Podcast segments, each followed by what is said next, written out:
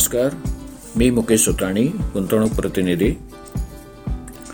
दैनिक देशदूतच्या साप्ताहिक ग्रामीण विकास आणि संपत्ती व्यवस्थापनाच्या पॉडकास्टमध्ये आपलं सगळ्यांचं स्वागत. ग्रामीण विकास म्हटला म्हणजे मग कृषी विकास आणि त्याच्यातल्या ज्या समस्या आहे त्याविषयी आज आपण चर्चा करणार आहोत.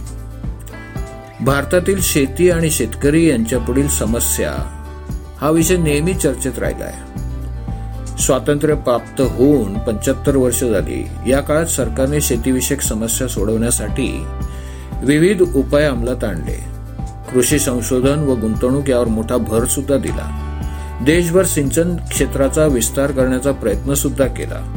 आधुनिक शेती पद्धतीचा अवलंब करण्यास शेतकऱ्यांना प्रवृत्त केले. प्रसार माध्यमातून अद्ययावत कृषी ज्ञान त्यांच्या दारापर्यंत नेले. विस्तारित शेतीबरोबर सखोल शेती हा कृषी विकासाचा खरा मार्ग आहे. हे लक्षात घेऊन त्या दृष्टीने धोरणात्मक पावले सुद्धा उचलली. परिणामतः भारतात सत्तरच्या दशकात हरित क्रांती जी पहिली हरित क्रांती आपण म्हणतो ती घडून आली. यात शेतकरी आणि कृषी संशोधक यांचा महत्त्वाचा वाटा आहे. भारत अन्नधान्याच्या बाबतीत स्वावलंबी झाला. कृषी क्षेत्रातील हे यश कौतुकास्पद असले तरी सामान्य शेतकऱ्याची समस्याच्या चक्रातून अद्याप सुटका झालेली नाही. त्यांची गरी त्यांची गरिबी व कर्जबाजारीपणा आणि त्यातून होणाऱ्या आत्महत्या हा भारतीय अर्थव्यवस्थेला लागलेला कलंक आहे. आता दुसऱ्या हरित क्रांतीचे वेध लागले असून त्या दिशेने वाटचाल सुरू झालेली आहे. आता जसं आपण म्हटलं की बाबा अन्नधान्याच्या बाबतीत आपण स्वावलंबी झालो आहे. तर आजही जर आपण बघितलं तर भारताच्या जी डी पीमध्ये दोन हजार एकवीसच्या आकडेवारीनुसार शेतीचे योगदान वीस टक्के जे दोन हजार सोळामध्ये सतरा टक्के आणि दोन हजार सोळा सतरामध्ये अकरा पॉईंट नऊ टक्के होते आणि सुमारे बेचाळीस टक्के जनता यात कार्यरत होती. विकसित देशात कृषी आधारित अथवा कृषी पूरक उद्योगात एकूण लोकसंख्येच्या सुमारे चौदा टक्के दिसते आहे. परंतु भारतात फक्त तीन टक्के वर्कफोर्स दिसत आहे. आज जर आपण बघितलं तर जगात सर्वात जास्त सिंचन युक्त जमीन पंचावन्न मिलियन हेक्टर ही भारतात आहे. गहू उत्पादन बहात्तर मिलियन टन आपण करतो जे जागतिक उत्पादनाच्या पंधरा टक्के आहे. डाळीचे उत्पादन पंचवीस मिलियन टन जे जागतिक उत्पादनाच्या एकवीस टक्के आहे. चहाचे उत्पादन सुद्धा जागतिक उत्पादनाच्या जवळपास अठ्ठावीस टक्के दिसते आहे. फळे जर आपण बघितली तर फळे सुद्धा पन्नास मिलियन टन आणि व्हेजिटेबल शंभर मिलियन टन ऊस उत्पादन दोनशे सोळा मिलियन टन म्हणजे जागतिक उत्पादनाच्या जवळपास एकवीस टक्के आपण त्याच्यात दिसतंय. आणि भारतात शेती आधारित उद्योग जर म्हटले तर त्या उत्पादन क्षेत्रात जगात आपला पाचवा नंबर लागतो. जगात चीन नंतर प्रक्रिया उद्योगात सुद्धा आपला दुसरा क्रमांक लागतो. आणि अन्न प्रक्रिया उद्योगाची किंमत जर आपण काढली तर ती आज जवळपास दोन लाख अठ्ठेचाळीस हजार कोटी रुपये होते.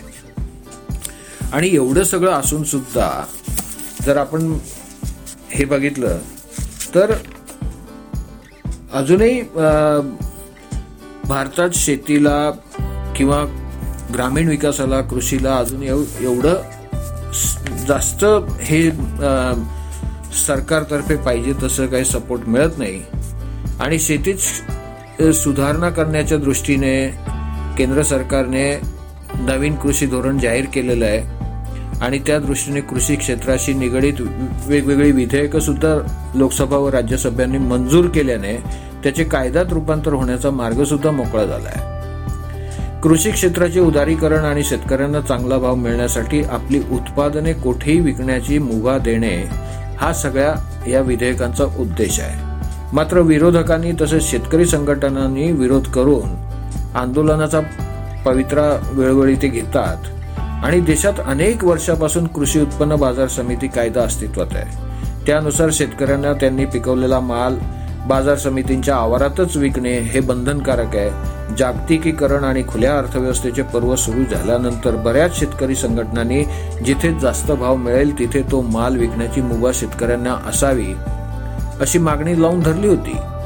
आणि कृषी संबंधित विधेयक ते मागण्या पूर्ण करतं.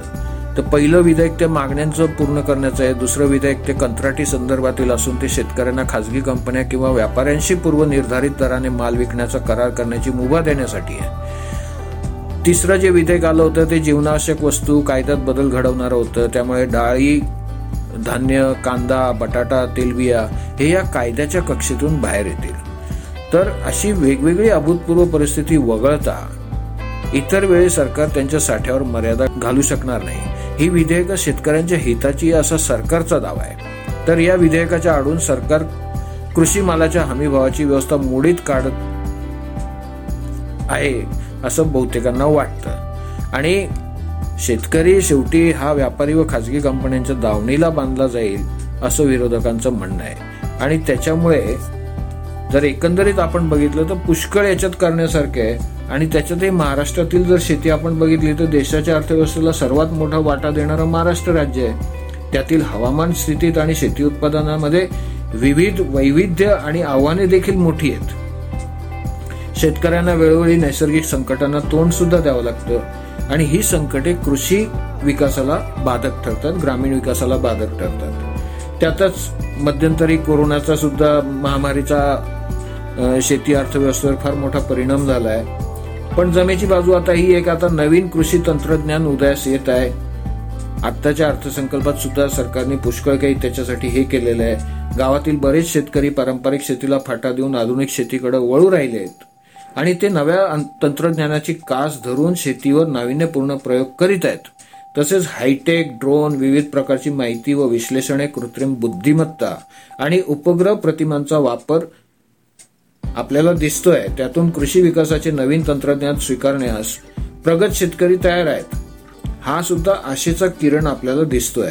आणि या नवीन संकल्पनामुळे शेती उत्पादन व बाजाराचे स्वरूप बदलत आहे. आधुनिक पद्धतीचा उपयोग करून महाराष्ट्रातील शेती विकासाचा आराखडा कसा बदलता येईल याचा या निमित्ताने आपण सविस्तर विचार करायला हवा. पुढील भागात आपण याविषयी जास्त चर्चा करूया. तोपर्यंत थांबतो. धन्यवाद.